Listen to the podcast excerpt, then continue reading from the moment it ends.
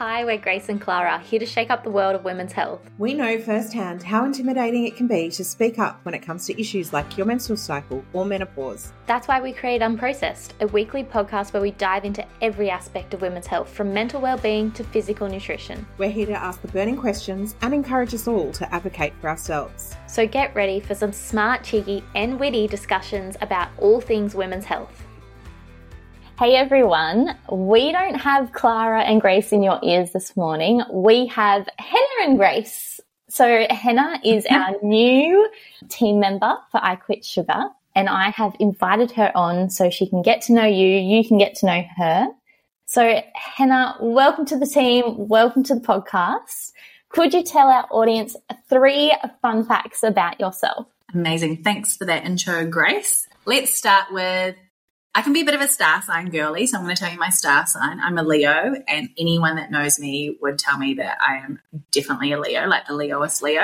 Um, I'm a Leo too. you can take from that what you will. oh, are you? Oh, yeah. amazing. I knew we got on. Yeah. Um, I danced for 15 years when I was like a young girl until I was 18.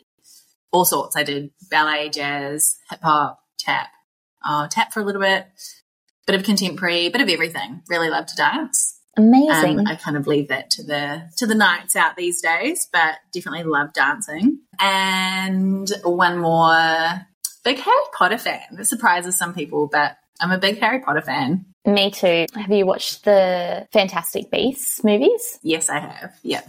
I've actually seen I saw The Cursed Child in San Francisco as well, the two parts. Yeah. That was amazing. My stance is that anyone that is a fan and they haven't read the books, they're a fake fan. So I hope you've read the books. have you read the books? Not all of them. oh no! okay, I'm a fake fan. Our first compliment. We're both Leos. It was bound to happen. well, thank you for those fun three facts. Now, Clara and I, as our listeners know, we always like to jump into a topical chat before we go into our interview. And today's chat, it's a little bit of a controversial topic within our community when we post on socials about it and write articles. And we're talking about anti grey hair serums. Now, have you used these? Do you know what they're about? I I've seen a little bit in like social media posts and that sort of thing, but I personally have not used it. No. Now I want to preface this conversation by saying you can do whatever you want with your hair. You can dye it pink, you can fix up your grey hairs, or you can go grey naturally. That is totally okay with you. But the reason I want to jump on this trend is because it is flooding my TikTok feed. And I see like skincare serums I use all the time, hair serums I haven't jumped on. But the interesting part about this is there's actually no solid evidence that this product reverses grey hairs or prevents them. And this product is actually more focused on scalp health and cell health. Why do we feel the need to cover up our grey hairs? I I don't know if I would use a product like that. Like I'm very much um, invested in taking care of my skin, but I think when it comes to grey hairs, there's some people and they look so incredible with like a full head like head of grey hair. I think it's like a real um not like a statement beauty piece, but even like I know the episode a few ago, um, you spoke about Pamela Anderson being makeup free, and I think that those sorts of things should be so celebrated. So I think grey hair, like whilst I'm absolutely not against anybody dyeing their hair to hide their greys or anyone that's self conscious about their greys, I, I, don't know where I stand. Maybe it's because I have very few grey hairs myself. I have very dark hair, mm. um, and it's not coloured whatsoever. So it's never been something that I've needed to actively participate in. But I don't know if I would waste my money. This is not my natural hair color. Oh, oh. No one, no one can see this. I'm like a dark brunette. and I'm, I don't like to admit this, but I am a little bit conscious of it because I can see I'm my regrowth and some grays coming through because I'm darker. Mm-hmm. And this is my issue with TikTok trends. They feed it to you and it's like, oh, that's a quick fix that'll amend all my issues. And then you're pouring out money and it's actually not fixing the problem. And then I've got to go back to the hairdresser in six weeks. But as well, I agree with you that like we need to celebrate when Pamela Anderson didn't wear makeup. Like that was an iconic, incredible. Moment. She looked amazing. The clothes spoke for herself. So Mm. We need to all, almost normalize grey hair. I mean, I have like one or two for sure, but and I see them and I'm like, oh, but it's, it's what a privilege to grow old that you do have grey hairs, right? So I think there's such a big part of it that is, you know, it's a natural part of aging. It's also it's like what is that? What is the messaging that we're putting out there? Like you know, you do see those trends in TikTok, and it's okay. Well, like women like us who have a little bit more life experience, like sure we can form opinions on whether or not we're going to go for or against something. But what about the younger girls who are thinking that, okay, well, now I need to look, be anti, I need to have no wrinkles and I need to dye my hair. So I like have this frozen body. And so I look exactly the same as I did when I was 30, when I was 50 years old. So, and grey hairs, can we, can we prevent them? I know, I know so much of it is genetics. Like, yes, stress can play into it and vitamin deficiencies and that sort of thing. But I don't think it's something that can really be stopped too much. Would you give it a try? Yeah, no, I'm going to say no. So I have two friendship groups. Um, I have a group of friends who are younger than me, like five, six years younger than me. And then I have friends that are late 30s and 40s. And the know what I've noticed, the friends that are younger than me, I feel more pressure to grey hair, Botox, and fillers. I have feel more pressure for that with those girls than I do with the older women that have had kids and experienced life. So I when I think of these things, I kind of lean more into I'll probably just let myself age naturally. And, you know, I've never wanted to be the prettiest girl in the bar. So why would I worry about it as I get older? I think as well, the older, the older you get, the less you care.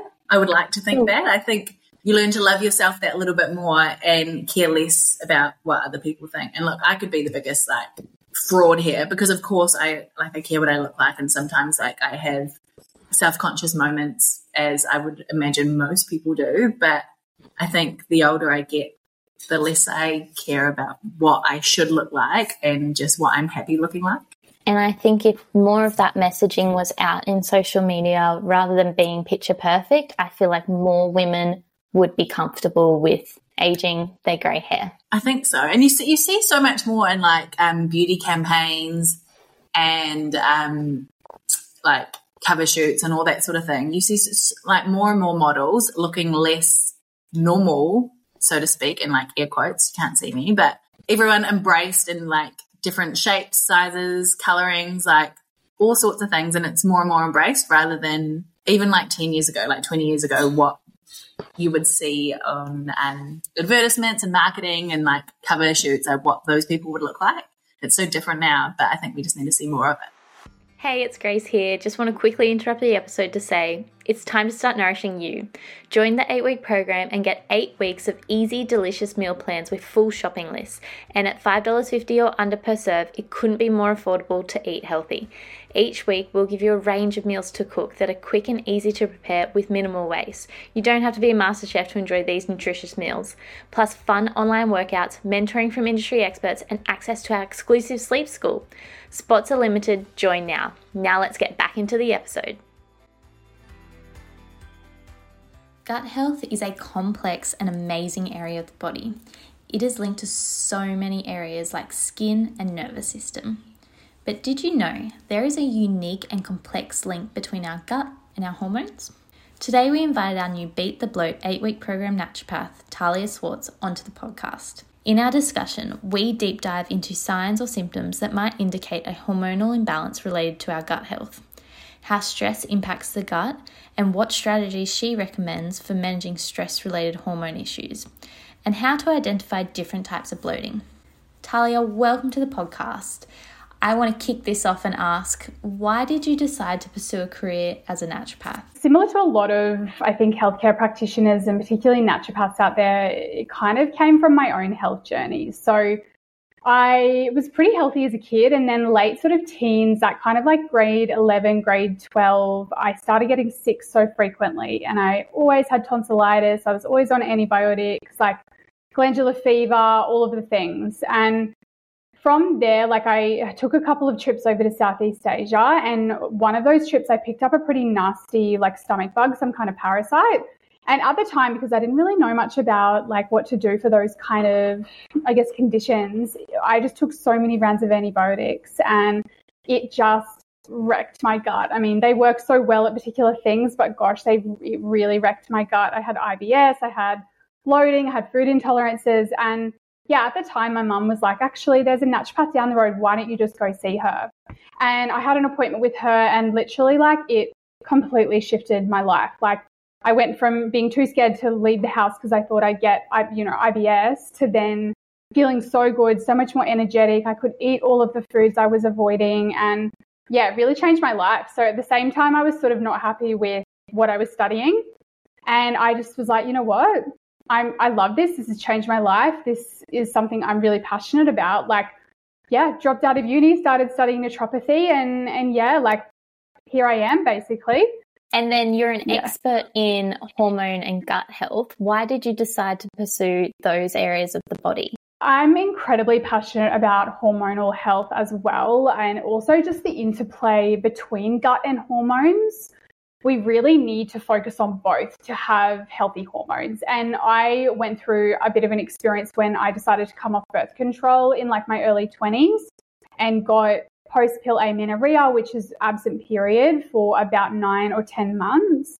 And that really opened my eyes to the contraceptive pill, women's hormones. I started to learn a lot about that. And I've really focused on that in my clinic, as well as how gut health, how our diet will also then influence our hormones. How does our gut influence our hormones? Because as we know, our gut is linked to so many areas of the body. Yeah, gut health is everything. I think I think we need healthy gut for all of our systems, but particularly hormones. Like our gut we have something called the estrobolome, and basically that is bacteria within the gut that helps our body to eliminate excess estrogen. Now, when that's disrupted, so when we have dysbiosis in the gut, so bad bacteria, what actually happens is this estrogen kind of ends up recirculating and that leads to hormonal imbalances. So that's kind of one reason. Another reason is our absorption of nutrients. All of the beautiful nutrients we need for healthy hormones, we need to be absorbing them through the gut. So, what are signs of a hormone imbalance? So,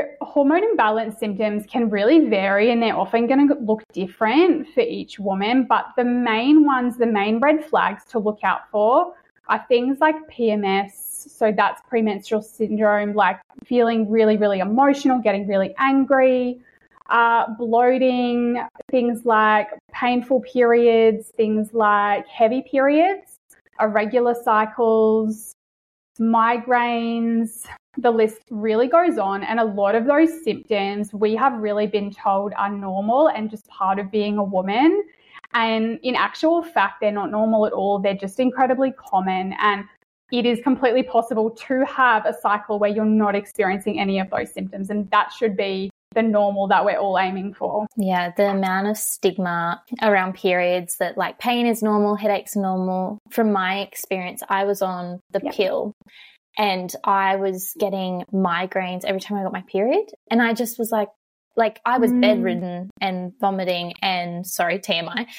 And I just no, thought, well, no. everyone everyone must get sick. This is just what a period is because my mum and sister and friends told me pain's normal, headaches are normal, and you just move on with it. So it's mm. kind of crazy to think, no, that's not normal, and finding that normal is just a regular period. I think that's the thing about like women's hormones, and it, they really haven't been looked into enough. Like, women don't show up enough in the research, the clinical studies. Like, often, if you're like you have symptoms and you go to see a doctor, like, often they're kind of like, well, we don't know, like it's normal, like maybe you can take the pill. Like that's really the only options we have. And I really feel like we need to do so much better when it comes to women's hormones and supporting women when they are experiencing those symptoms because some of those symptoms drastically like will impact women's day to day. Like to feel like, you know, to have two weeks of the month where you're not feeling your best, like that's so many weeks where you could be showing up as a healthy, vibrant person and you're just not able to because your hormones are out of whack. So, when someone takes the pill, does that affect our bacteria in our gut at all? It can do, yeah. And often women will actually present with digestive issues when they're on the pill. We will also get nutrients that we're not absorbing properly when we're on the pill. So, some in particular, magnesium, zinc, which is so crucial for women's hormones. Um, and there's actually been some studies. I was looking into something recently around being on the oral contraceptive pill actually increasing your risk of irritable bowel diseases. So that's things like ulcerative colitis and Crohn's disease. So those real like inflammatory type conditions, there's been some associations with that now as well. So for women that are on the pill and then they're going off the pill, is there some way to like provide nutrients to the body so then it's not a shock to the body when they go off the contraception? Yeah, of course. And and this is a lot of the work that I do with clients is supporting them with that transition when they decide to, because obviously, you know, it has to be something that you decide you want to do and when the right time is. But often we'll do a bit of that preparation work, really replenish some of those nutrients, support gut health, support liver detoxification. And then when they come off birth control, typically that I guess transition period is a lot easier. It's quite common for women to experience post pill symptoms. Like me, myself, I experienced post pill amenorrhea. There's post pill acne, post pill PCOS. You know, there's there's this really there's quite a strong flow on effect from being on birth control. And a lot of women don't expect that when they come off the pill. They're sort of told, told like, I'm going to feel amazing. I'm going to feel so great. And then they come to me six months after and they're like, oh my gosh, I'm going crazy. I've got chronic acne. Like, what's going on? That was me. And I, so I went off the pill during COVID and then all my acne came up, but I thought I was just stressed because it was COVID and we are in lockdown. So then I went back mm. on the pill mm-hmm. because I was like, well, I'm crazy. I'm crying. I've got acne. I just want to feel normal again. So I jumped back on the pill because yeah. I thought, well, that'll fix it. But it was probably my hormones and I didn't realize. Mm. Mm, yeah, it's a really common, I hear that a lot. It's a very common situation. So then, how does diet play a role in supporting our hormone balance and our gut health? It plays a huge role. I'm a really big believer in food as medicine and I do always recommend a balanced approach. I'm really, you know, an 80 20 kind of person, and I recommend that in my clients too. But ideally, for really healthy hormones and healthy gut, we really want to keep it simple. I always say to my clients, like, go back to basics, like, eat good quality meat, eggs, fruit, good quality dairy, like, try and limit stuff you're getting from packets that's processed. Like, in a way, think how our ancestors would have eaten. You know, they didn't have access to all of these packet foods, these refined sugars, these refined carbohydrates and vegetable oils and things like that. I think moderation is key and that's important. But I think if you want optimal hormone health and optimal gut health, we're really focusing on good quality protein, lots of fiber, so lots of veggies, lots of fruit, and good quality complex carbohydrates from things like sweet potato, pumpkin potato, small amounts of grains and things like that. So yeah, I just really advocate for like a basic whole food approach and I find a lot of my clients feel so much better with that as well. Yeah, definitely. I feel like that's a very similar approach to I Quit Sugar.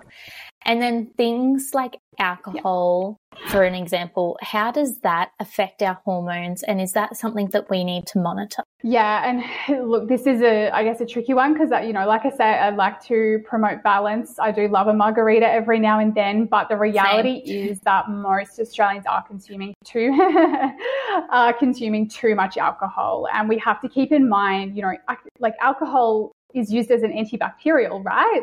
It um, kills bacteria. So it's going to do that within the gut. It can cause leaky gut, it can cause inflammation. And then that load on the liver is going to then impact our hormones.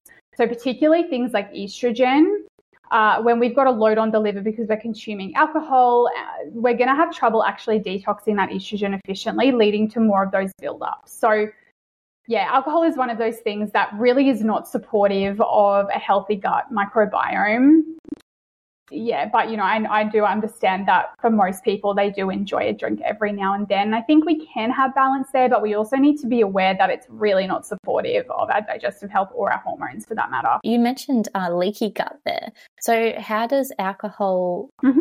like create leaky gut? So, alcohol is an irritant and it will cause, I mean, it's, it's essentially like alcohol could be considered in some ways like a poison to the body. It's going to cause inflammation. It will impact the tight junctions of our gut lining, which are there to help us absorb nutrients.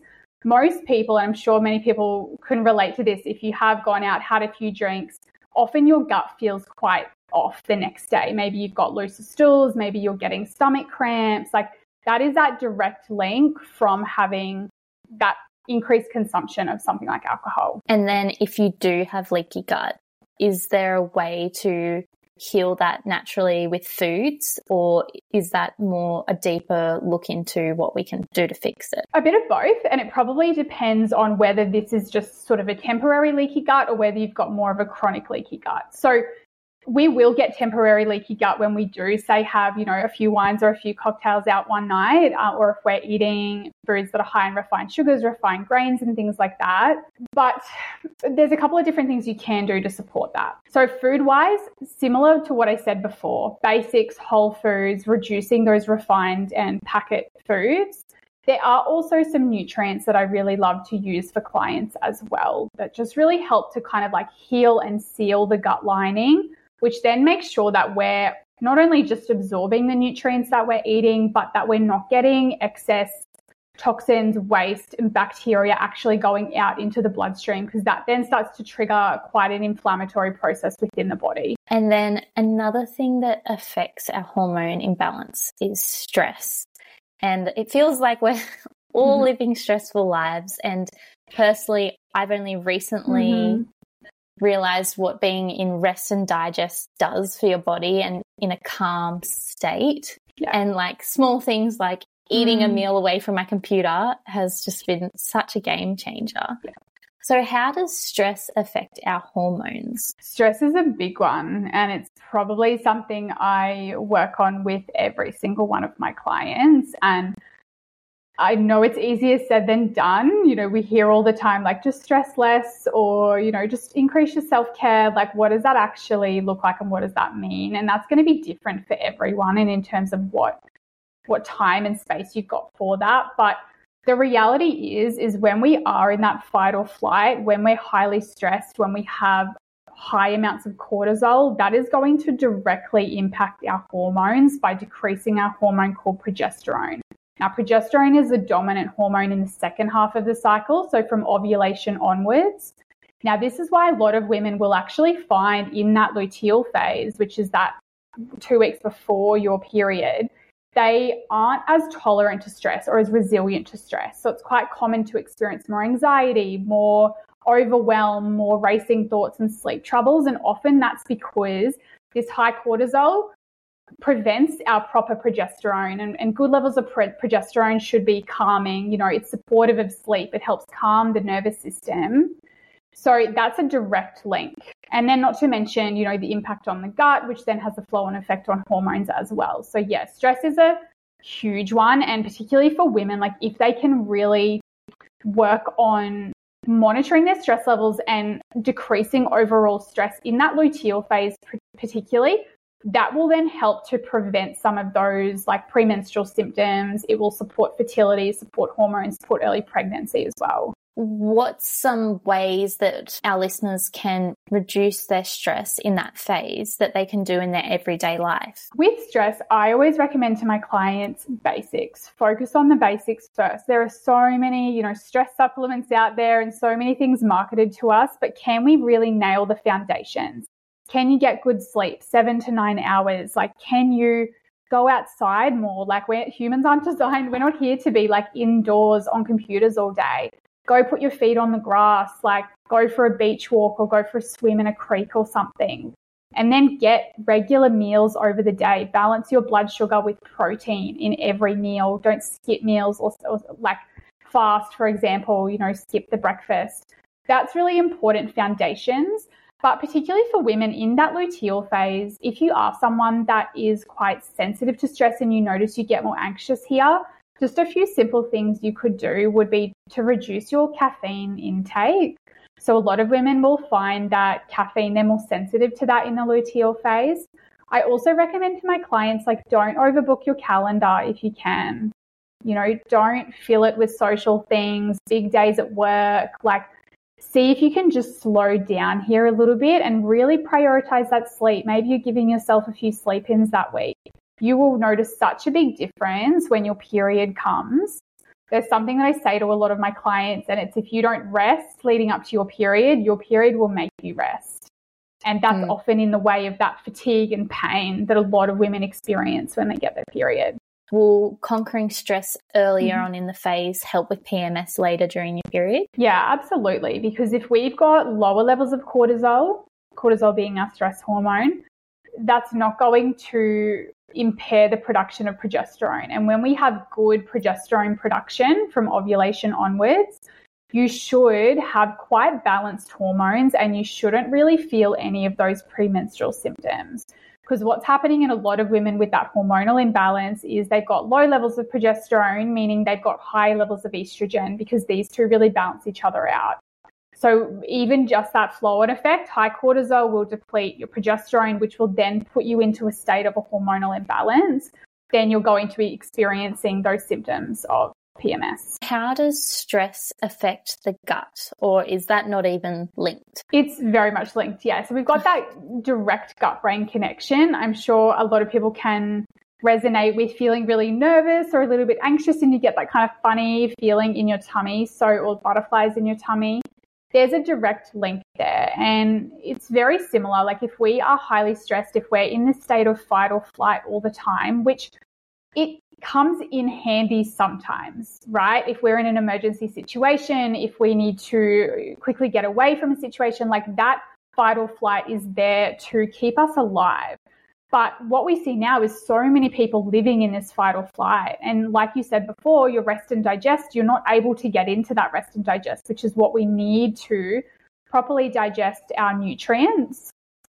Also, stress and high stress in general will basically lower the immune system of our gut. So we've got a we've got something called secretory IgA within the gut, and this is kind of like your first line of defense. So it's the guy that kind of tags bacteria and pathogens and also identifies what's food to be absorbed. So often high stress will lower this, meaning you have more food intolerances or sensitivities and you're also more likely to get overgrowths and parasites and things like that as well. We talked about alcohol, but is there what lifestyle factors Mhm. are crucial for maintaining hormonal balance and a healthy gut? So, yeah, like we already talked about, stress is a big one. Another one is endocrine disrupting chemicals in our environment. So, this I think is something that's probably not spoken about enough. So, for women, this is a particularly big issue because we get exposed to so much every day. And these are chemicals that are commonly found in our skincare, our sunscreens, our washing powders, our cleaning products, our perfumes, our shampoo, conditioner. It can be quite overwhelming. And the reality is that there are some particular ones that we really want to avoid if possible. So, particularly things like BPA, so plastics, I would really highly recommend not reheating your food in plastic and not exposing yourself unnecessarily to BPA because that that alongside with things like parabens, sulfates and things like that, they will all they work as endocrine disrupting chemicals, meaning hormone disrupting chemicals. So they can actually, when absorbed into the skin, bind to and kind of mimic our hormones. And that's a particularly bad issue with estrogen. So, what we find is a lot of women and even a lot of men these days, which is quite scary, are getting higher levels of circulating estrogen from all of this exposure to chemicals. So, you know, I don't recommend throwing out everything and starting again. That's pretty overwhelming. But what I often say to my clients is like, when something runs out, maybe you run out of your spray and wipe, like, can you maybe find something that's a little bit more natural and that doesn't contain some of those harmful chemicals? Because, look, I don't personally believe they should be even allowed to be sold, but the reality is, is that they're there and they're out in our environment and we can control our home environment. So, whatever you can kind of do to sort of reduce that overall toxin exposure, particularly to those particular ones, the better off your hormones and your gut will be. So, using the chemicals, is it over a long period of time that they affect your hormones, or is it more of a short term thing that where it really disrupts them? So, it's more going to be that constant exposure over a long period of time. And I hear this quite a lot from women where this, they sort of say, like,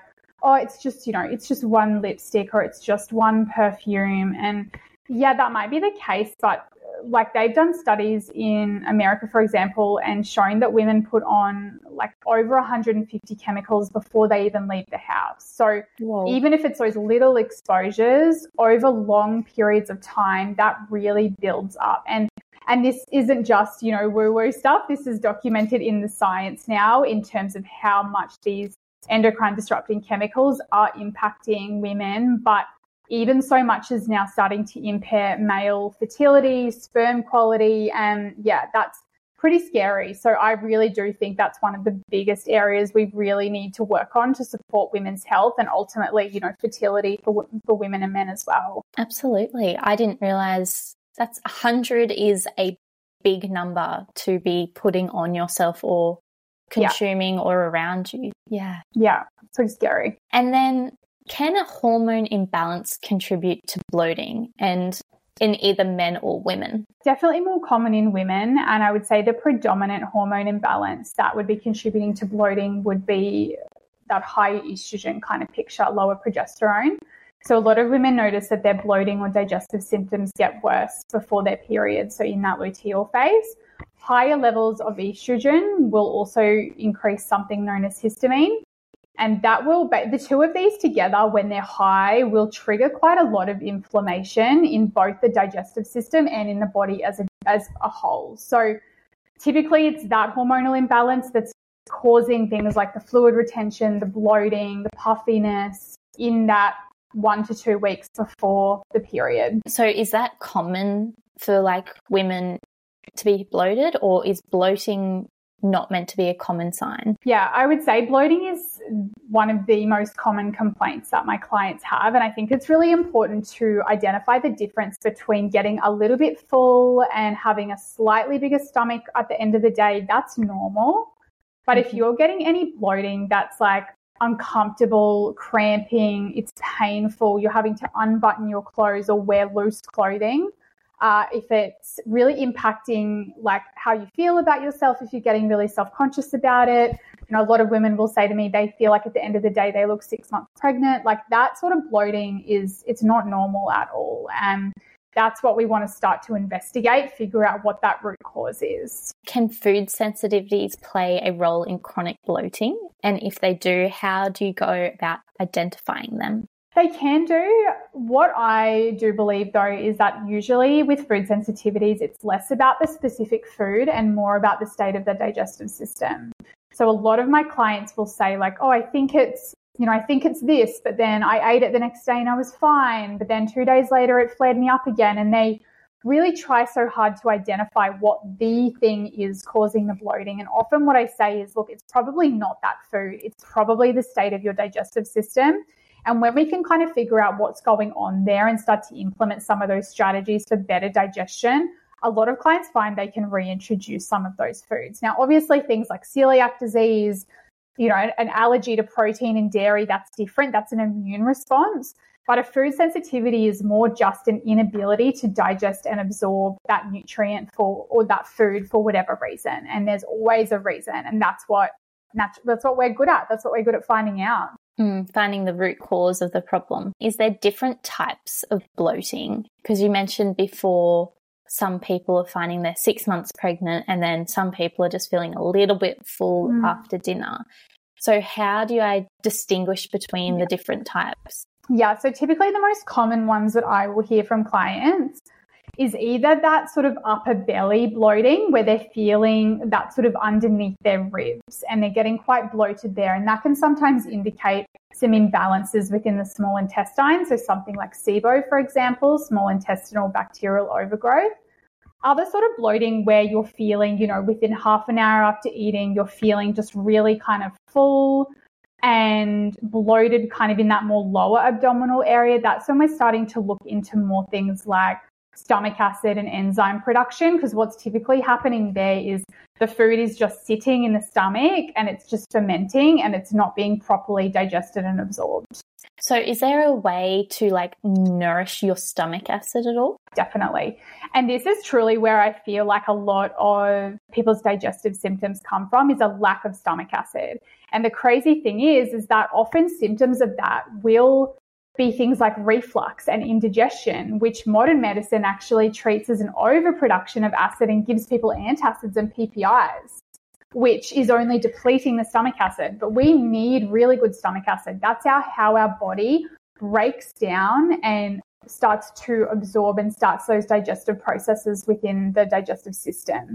In terms of ways you can support your stomach acid, the first one is activating your rest and digest. It's so simple, but so hard for a lot of people because you know we're busy we're running around like i get it but if you can just take two really deep belly breaths before you eat and then chew your food properly so not you know quickly shoveling it down or sculling a smoothie on the way to work but actually sitting down being mindful of your food chewing it you know 30 times as a minimum that really starts to support that digestive enzyme and also the stomach acid to break it down.